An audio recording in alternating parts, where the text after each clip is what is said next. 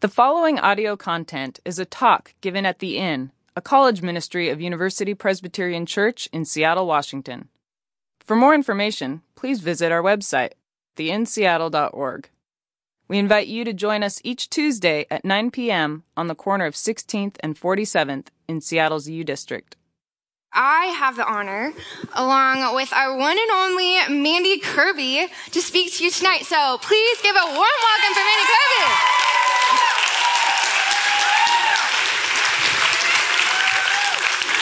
Enjoy.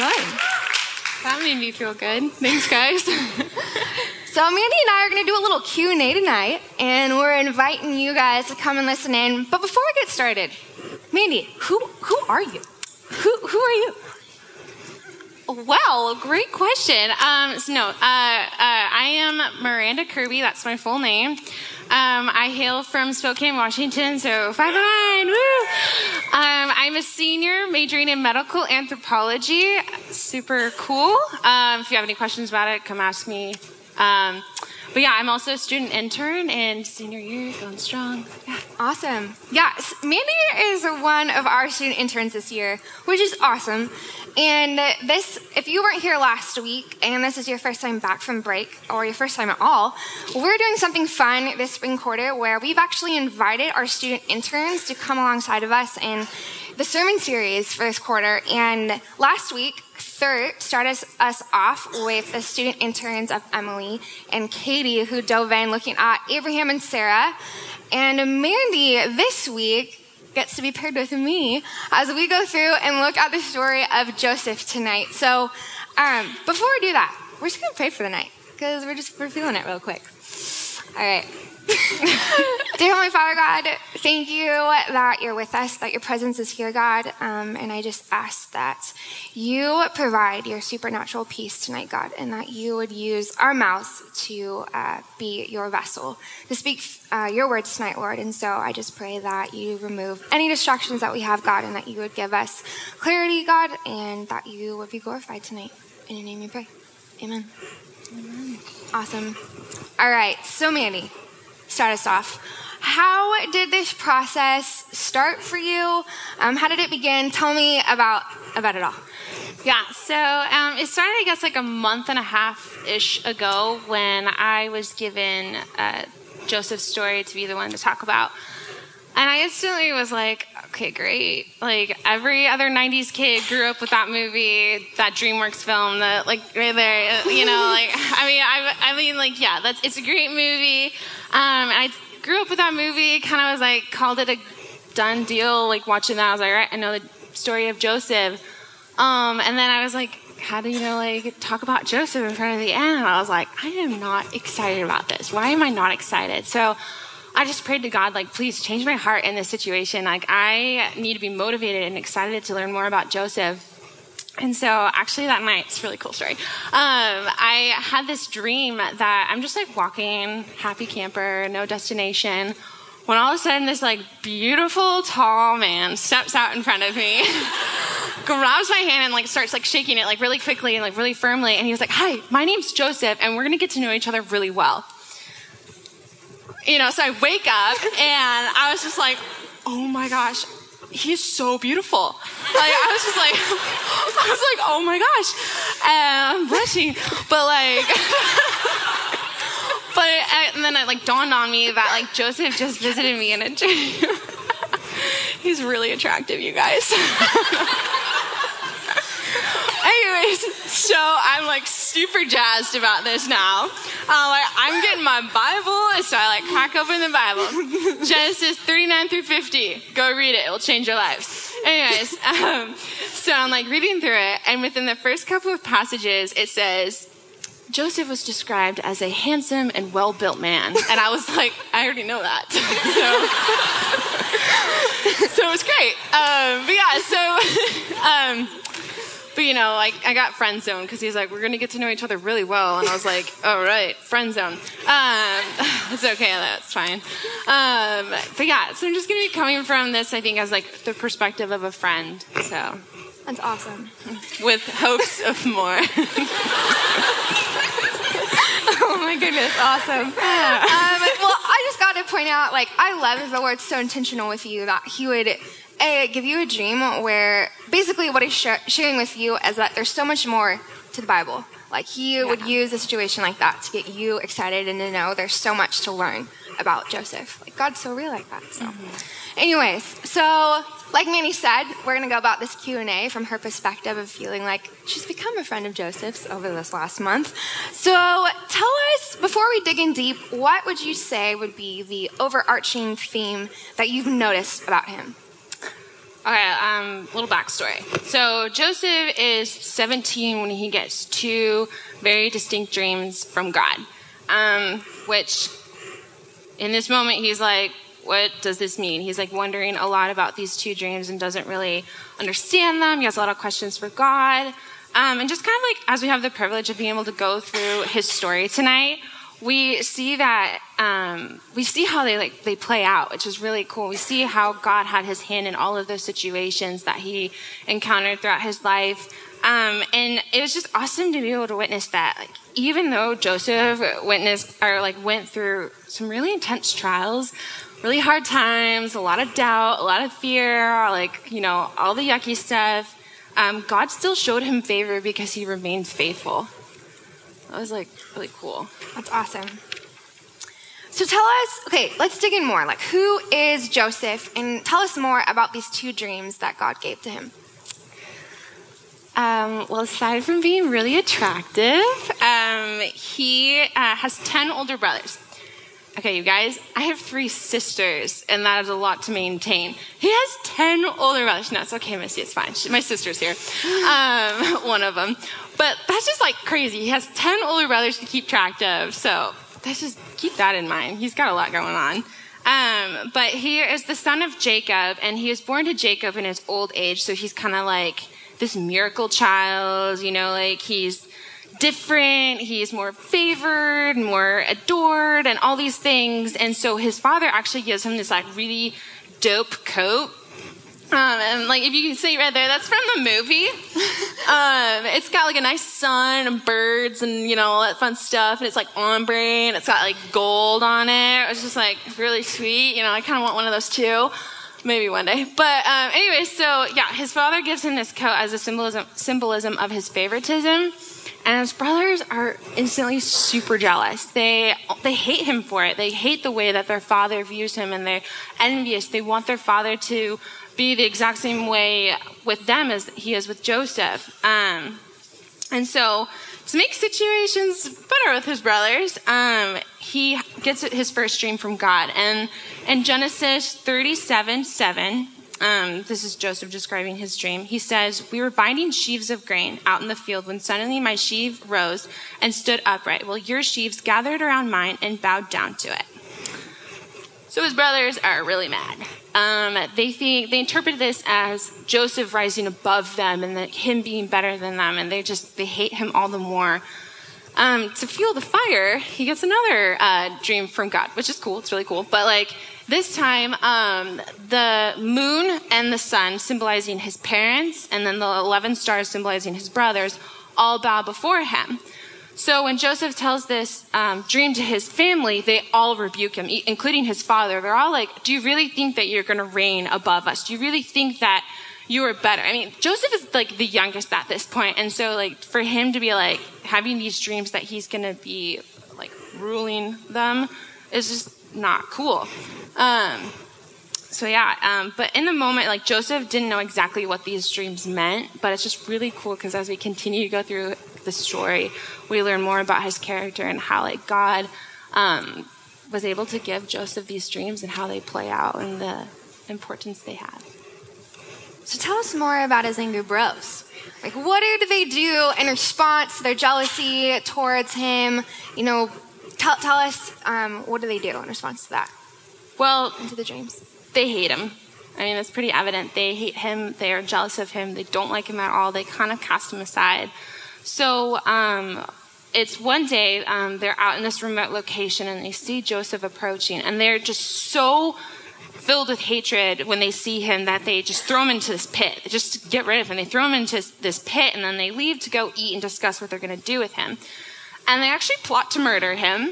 um, but then quickly realized that they would make absolutely no profit from murdering their brothers. So they're like, all right, let's sell them into slavery. But while they're still gone, the Midianite traders discover Joseph in the pit. So they pull him out of this pit, and then they sell him to the Ishmaelites. Sorry, follow me. They sell him to the Ishmaelites that are on their way to Egypt. So Joseph's in Egypt now, and he's up for sale. Um, and basically Potiphar, one of Pharaoh's captains, um, buys him and brings him into his household as a slave. So his brothers got screwed. They didn't even get the money. Yeah, they made no profit. The Midianites beat him to it. Okay, so... Joseph, we shouldn't laugh. Okay, Joseph is now in Egypt, and he's been sold into slavery.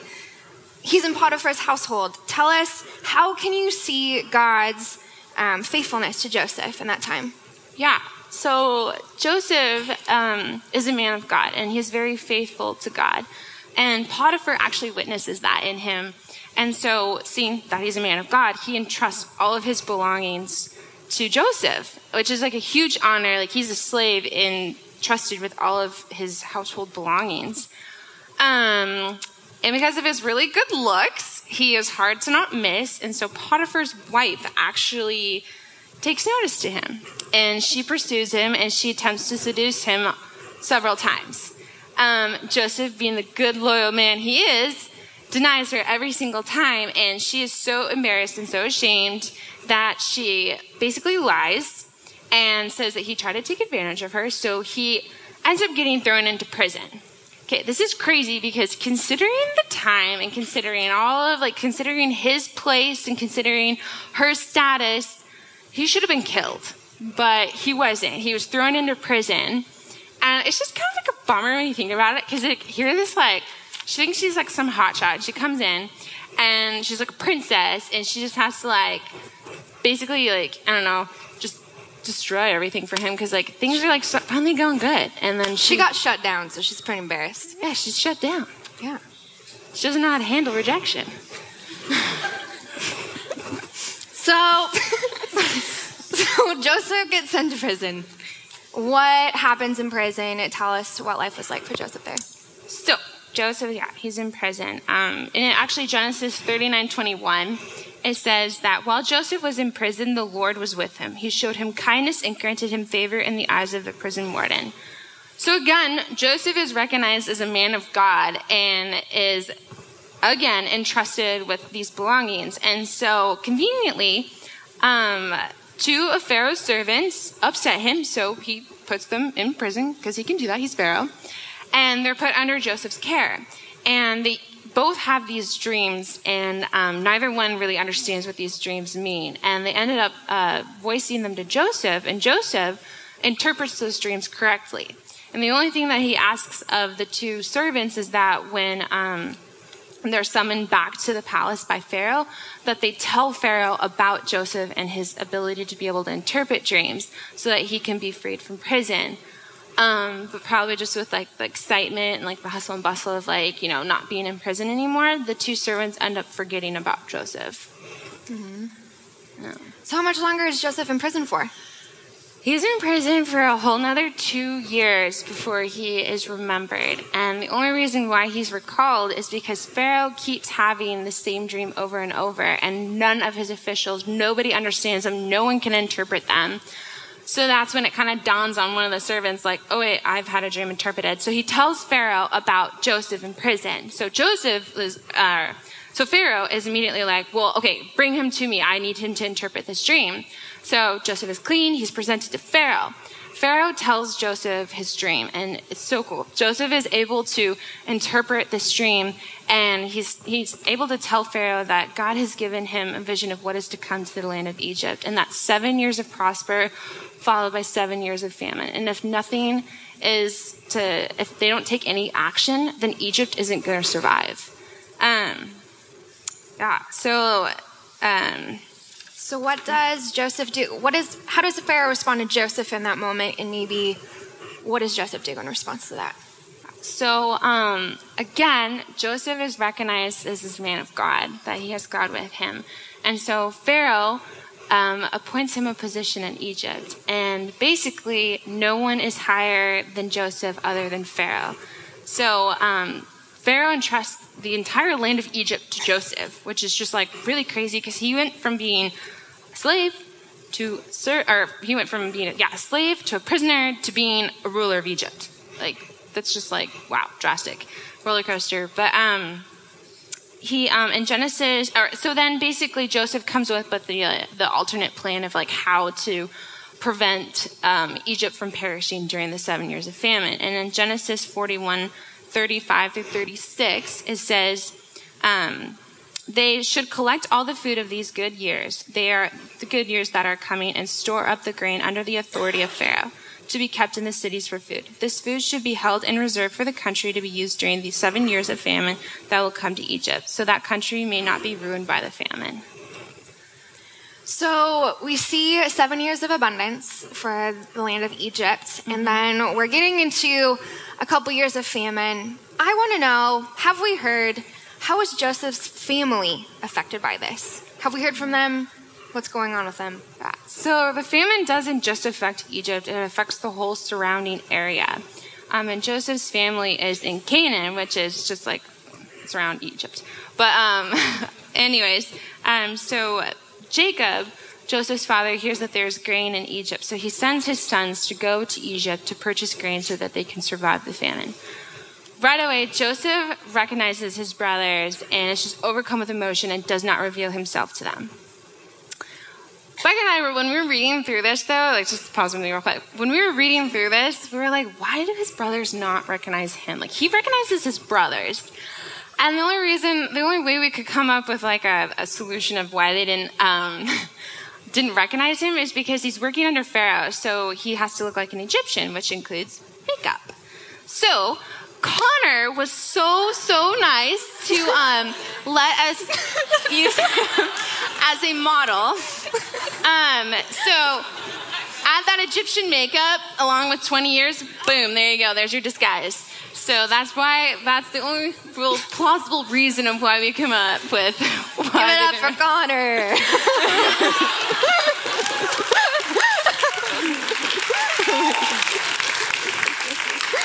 Yes, he was a really good sport about it. Took like five makeup wipes to get that all off. That's awesome. Um, so basically through, after like seeing his brothers, he goes through this really long, intricate process of forgiveness and compassion. And, um, he is able just to like, yeah, he finds this forgiveness on his family, and, um, he welcomes his brothers along with their families and his father to come and live with him in Egypt so he can supply all of their needs and they can just be blessed. Um, so it's just really cool to witness that whole transition of how Joseph was able to find that compassion and just truly forgive his brothers. Um, but it's crazy because um, after Joseph's father dies, which is a really hard time for him and his brothers, his brothers are instantly filled with fear because their fa- their father's no longer there. So Joseph could technically take revenge if he wanted to. Um, but we witnessed that Joseph is actually, like, he has truly forgiven them. Like, he has truly accepted what it means to forgive. Um, and in Genesis forty, or wait, sorry, Genesis fifty, nineteen through twenty-one, um, Joseph says to his brothers, "Don't be afraid. I am in the, am, am I in the place of God? You intended to harm me, but good, it, but God intended it for good to accomplish what is now being done, the saving of many lives. So don't be afraid. I will provide you and your children. I will provide for you and your children." Um, and he reassured them and spoke kindly to them. So it's just like cool to see here that Joseph was able to like, yeah, find that forgiveness, and that like, even though like life was like crummy for him when he was sold into slavery, like he was able to witness that God used him to fulfill God's purpose. And that was saving Egypt. Wow.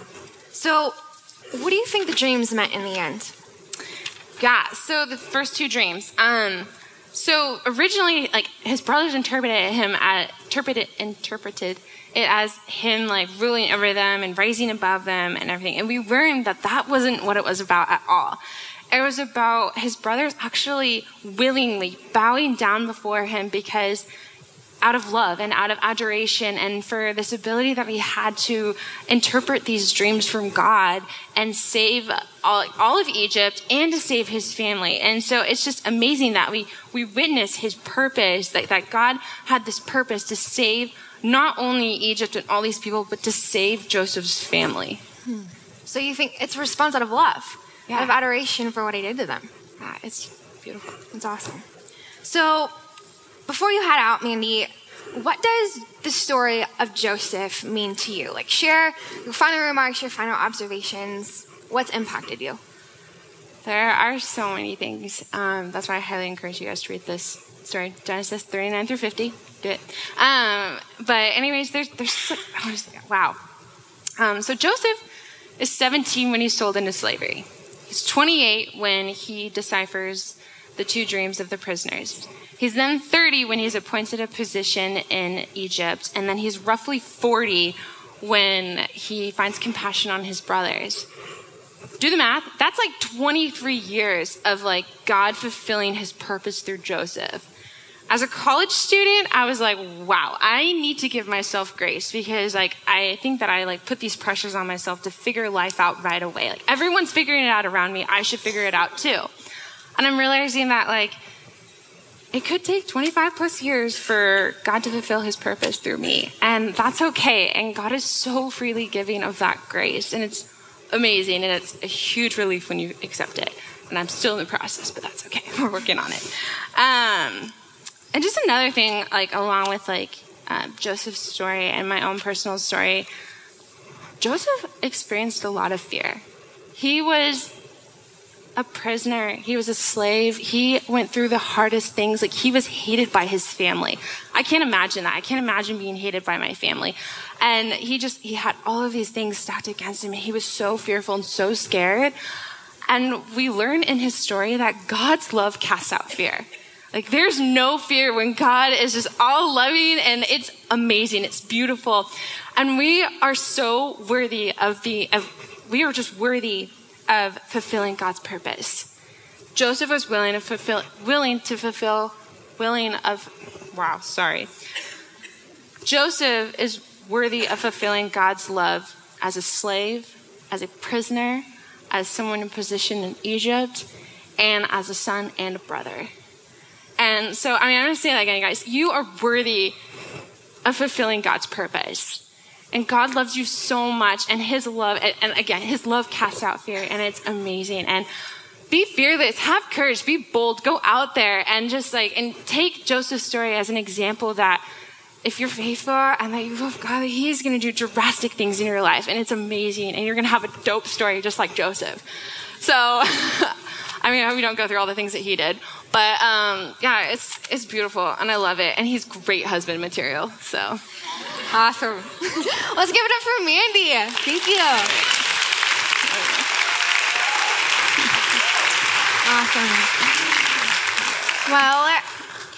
Awesome. Well, um, Mandy has given us a lot to think about.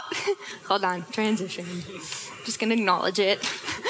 Um, Mandy's given us a lot to think about, um, a lot to process of what she's gone through and what she's learned of Joseph and how she's encountered Joseph. Um, but I would love to continue on our evening and share some of the things that I've thought through as I've considered Joseph and what he, um, and how the story, I guess, has spoken to me. So the first thing, as I've studied Joseph and what stood out to me among most of everything, was just that the Lord's favor was over his life. The Lord's favor was over his life. Before Joseph did anything to earn it, before he was even born, the Lord's favor was on his life so that he would be born. The story starts off in the beginning, and Mandy mentioned that he was a miracle child, that he was born to his father in his old age. So essentially, no one thought he could even be born, because it was it was impossible. It was imp- it was impractical. But because of the Lord's favor, he allowed Joseph to be born. And as he grew up, his father was so aware of how special that he was, and he was so favored by him. And we see that through the coat or the robe that he put on him, um, and but that does set him apart from the rest of his siblings. And then we see that God continues to show favor on him when he deposits these two dreams from him into his life. In the beginning, he didn't know what they meant, but they ultimately revealed his purpose for his life. The Lord knew at age seventeen that he had big plans for Joseph. But in one day, Joseph, being someone that was praised and had everything together, was stripped of everything that he had. Well, I guess almost everything that he had. He was thrown into the pit. We see that his life would never look the same after that moment when his brothers decided to disown him. But what I want you to hear and recognize tonight, that the only thing that couldn't be stripped from him was the Lord's favor on his life. The Lord's favor on his life could not be taken away from Joseph. He might have been separated from his family, from his father, from his life back in Canaan, but his identity was a beloved child of God, and the Lord's favor followed him on his journey onward. Now, there's a lot of accounts in his story where the Lord gives us very specific insight to him addressing that his favor was upon him. And the first was when he, or one of the first was when he was in slavery.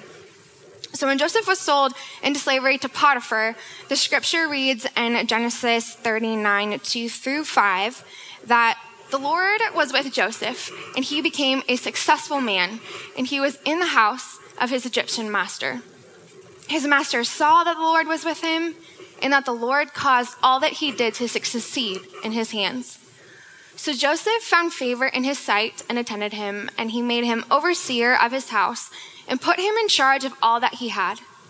From the time that he made him overseer in his house and over all that he had, the Lord blessed the Egyptian house for Joseph's sake. The blessing of the Lord was on all that he had, in house and in field. And I love that line, because the Lord was with Joseph. His favor followed him and blessed him in everything that he did in Potiphar's household. And I want us to recognize that favor in this story is tied to the Lord's presence being with us. We see this come up again as Joseph was blindsided by Potiphar's wife and as she lied about his actions, and that sent him to prison. And we're going to look at the next um, example as he's in prison in Genesis thirty-nine, twenty-one through twenty-three, that reads, "The Lord was with Joseph and showed him steadfast love and gave him favor in the sight of the keeper of the prison. And the keeper of the prison put Joseph in charge of all the prisoners who were in prison. Whatever was done there, he was the one who did it. The keeper of the prison paid no attention to anything that was in Joseph's charge because the Lord was with him. And whatever he did, the Lord made it succeed." So again, the Lord was with Joseph, and his favor followed him and blessed him in everything that he did in prison. And there's more account of the Lord's favor over Joseph's life as he interprets Pharaoh's dreams and as, become, or as he becomes his right-hand man in a sense. And as they go through Egypt's seven years of abundance and seven years of famine. But with every shockwave and obstacle that came at Joseph, Mandy mentioned that he must have experienced a lot of fear in those moments, but I would also acknowledge that it put him in the place with a kind of heart that he had said, "Where else can I go but God? Where else can I go but God?" And the good news is that God's presence was right there with Joseph, along with the Lord's favor following him and all that he endured, because, again, as Mandy said, nothing could stop God from fulfilling his purpose through Joseph to save his family and to save the nation of Egypt from famine. So what does this mean for us tonight? What does this mean? I believe it means that we ought to acknowledge that the favor of the Lord covers all of us, because the presence of God is always with us. It never leaves us.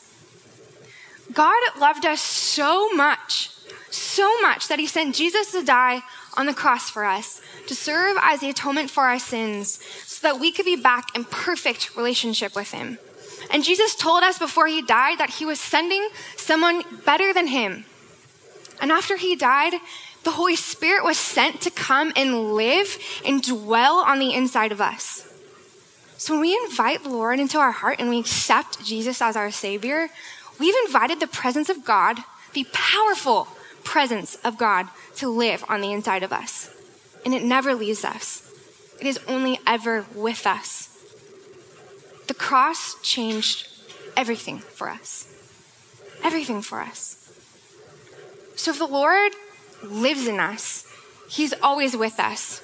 So his favor, just like Joseph, is always with us. The Lord's favor is our reality. And that's something that I want you guys to hear tonight, that God's nature extends favor towards us. And there's nothing you can do to remove that favor from being on your life, because he loves you. Paul speaks all over the New Testament regarding the or regarding our spirit of adoption as sons and daughters. God sees us all as his adopted sons and his adopted daughters, and his love for his children is soaked in favor. I was talking to Leandra yesterday. She doesn't normally say this, but um, she said, I was we were talking to her about the Lord's favor as she thinks about it. She said, I think about it as actually being the Lord's favorite. I think about the Lord's favor on my life. I think that I'm his favorite. And that God can see us as his favorites. All of us are his favorites because he has the capacity and the love to do that. And I love that. And just like Joseph, his or just like the favor was on Joseph's life, it's on your life. Because and Joseph didn't do anything to earn the Lord's favor. And we don't have to do anything to learn or to earn the Lord's favor. I want us to all close our eyes right now. I'll tell you when to open them in, soon. But I want you to imagine that the Lord is walking towards you right now. And through a megaphone, he's speaking these words directly to your heart. You are my favorite child whom I love. There is nothing you can do that would make me love you more. And there's nothing you can do to make me love you any less. I love you because I love you, because I love you, because I love you, because I love you, because I love you, because I love you. And I won't love you any better when you become better. And I won't love you any better if you never become better, if you don't want to change, or even if you have no plans to walk with me. I still love you one hundred percent, exactly as you are right now. Because that's the way that I am. And I don't know how to be any different. My nature is to release my favor over you and to radically love on you. I want you to know a love so radical, it'll blow all of your paradigms of what you think love is. I want you to know a love that is so outrageous because I am he who loves you outrageously. I chose you. I've sought you out, and I've been fighting for your heart so that you would live as one who is outrageously loved. I love all of you, all of the time. This is who I am and who I will always be. My heart is full towards you, and you are never without my presence. I can't, I just can't keep myself away from my beloved children. You will always be my beloved, so be loved. You guys can open your eyes. I feel like tonight, the Lord wants to challenge those who are unconvinced that his favor is over your life or that he loves you at all. The Lord wants to challenge your belief. He wants to provoke your heart. He wants to stimulate your thinking and give you the ability to receive his love in fullness tonight. He loves you too much to continue to go on through life without knowing this to be the foundation that you can rest in. I feel like the Lord is saying, I challenge you specifically in the midst of your doubt, in the midst of your pain, in the midst of your struggle, to open up your heart to me. For you will receive more of my love than you've ever experienced before. I dare you, says the Lord, to open your heart. So give me your heart.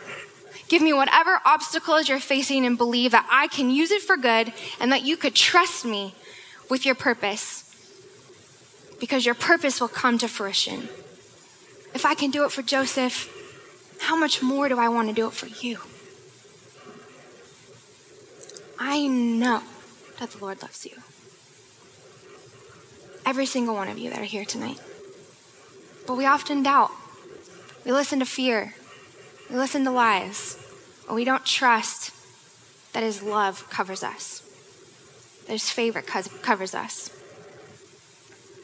I walk around campus a lot, and I get the incredible privilege to spend a lot of time with you guys. Um, but my heart breaks because often I spend time in conversation hearing stories um, that really or have conversations with you guys that what I hear is that your measure of hope is often defined by you just getting by. I hear a lot of what sound like survival dreams, if you could call it that. Um, I hear some of you share things like, well, I'm just learning how to manage my anxiety to make it so that it's bearable, so it's not too overwhelming. Um, or I'm learning how to cope with re- with rejection because I only know rejection and people don't want to get to know me. Um, or I hear a lot about loneliness, that I might be in this room full of people, but no one really, I feel so alone because no one actually knows who I am, and that's just kind of how life has been. And I just know that that's how it will be for me. Friends, we and you are not meant for survival dreams. We're so not meant for that. We have a hope to cling to. We have a Father whose perfect love casts out all fear. When we're faced with opposition, I believe we got to choose our default position of being, I'm a much-loved child of God. And what that means is when push comes to shove and the enemy is up against you, your natural instinct becomes, I know favor is on my life.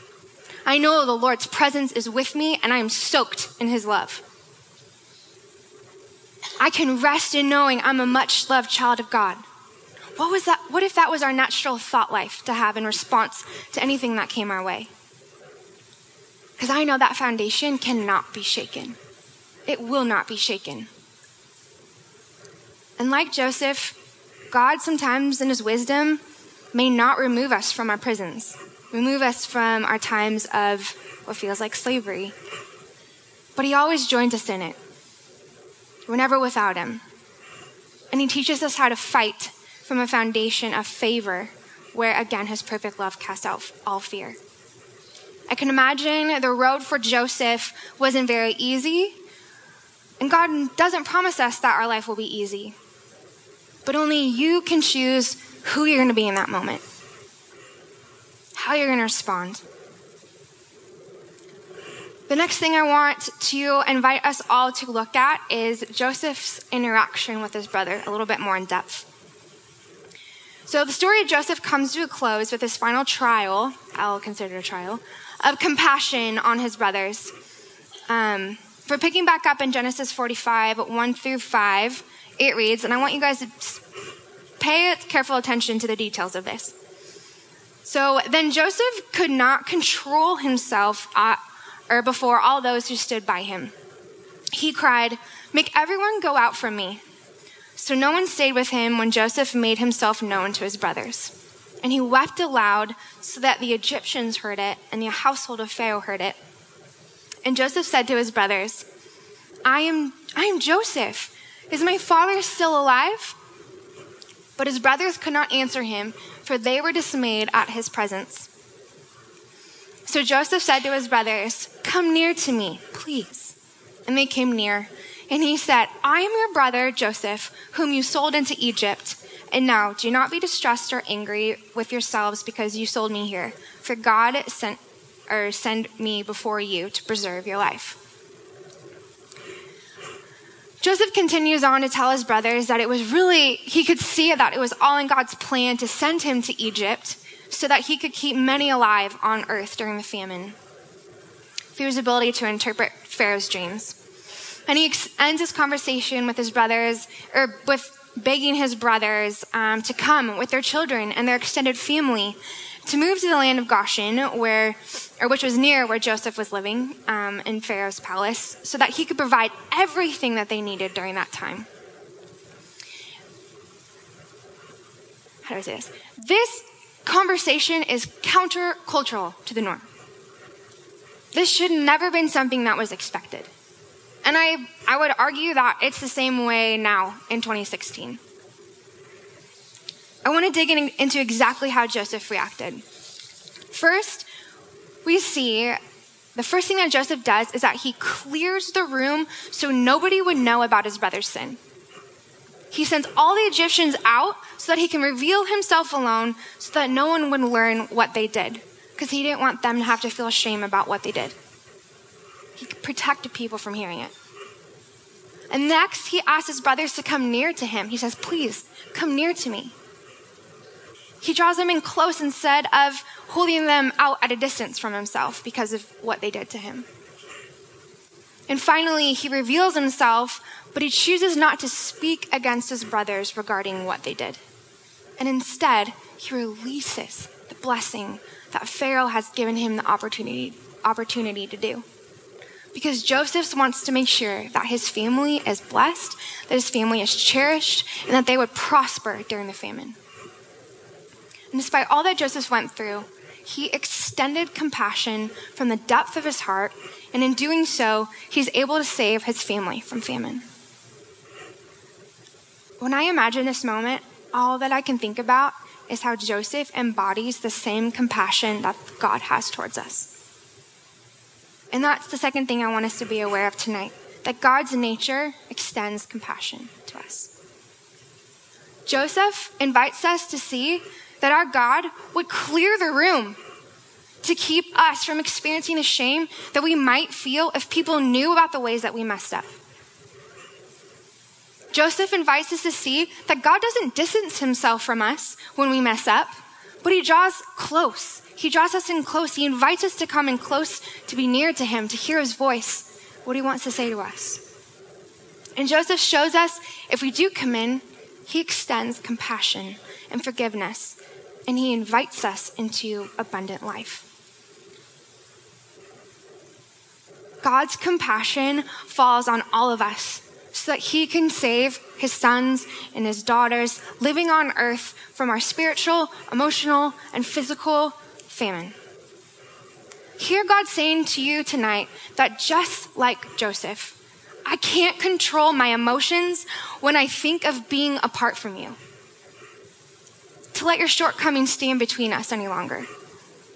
I sent my son to the cross, and the blood of Jesus cleanses you, and you're restored back into perfect relationship with me. My compassion comes to set you free from yourself and to live life to the fullest. And as we come to a close tonight, know that the Lord sees you as someone that he loves. You're his beloved. If you relate to Joseph's journey that required enduring some really tough seasons, know that God's perfect love casts out fear. And just like Manny shared with us, nothing will keep the Lord from fulfilling his purpose through you, for you are worthy of fulfilling God's purpose. He's anointed and drenched you with compassion and favor, and the Lord has so much more to bestow upon your life. Let's bow our heads and pray. Holy Spirit, I pray you soak those gathered tonight with your presence. Those of us who struggle to know your presence, I ask for your indulgence tonight to break in and touch us emotionally, physically, and spiritually. Lord, would you come and heal and make the whole, the entirety of who we are. Engage us with your heart, so that our heart is fixed on yours in a deeper way. Lead us into a place of intimacy tonight with you, Lord. Release an increase of favor over everyone's lives that are here tonight, God.